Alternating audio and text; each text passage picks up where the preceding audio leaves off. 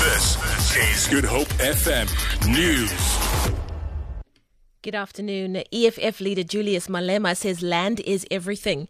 He has addressed supporters outside the Newcastle Magistrates Court in New- northern KwaZulu-Natal after a brief appearance in court. The case against Malema has been postponed to the 7th of December. This is to allow Malema to file a High Court application seeking to nullify a section of the Constitution being used to charge him. He is accused of violating the 1956 Riotous Assemblies Act. This relates to comments he made during a rally earlier this year for people to occupy vacant land. Malema had this to say. I am not scared of prison because of the land question. But I'm scared of prison if I go to prison for corruption. I don't want to go to prison for corruption, but I want to go to prison for the land. Because that's what Sobukwe was prepared to do. Mandela was prepared to die for the land.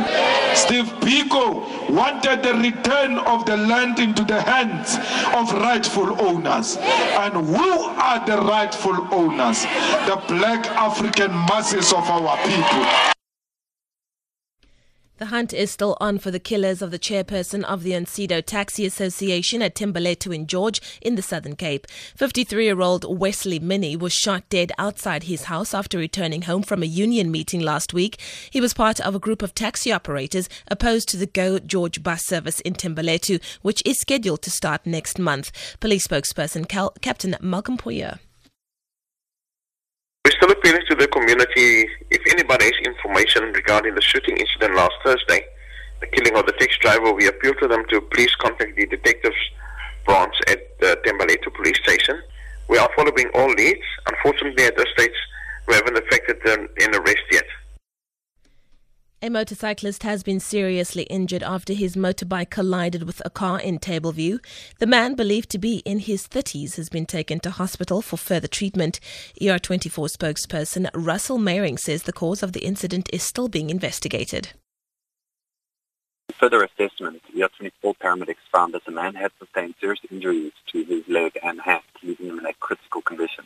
We immediately began treatment and provided the patient with several advanced life support interventions. Once treated, he was transported um, by ambulance to a private hospital for urgent care. The driver of the vehicle was assessed and found to have escaped injury.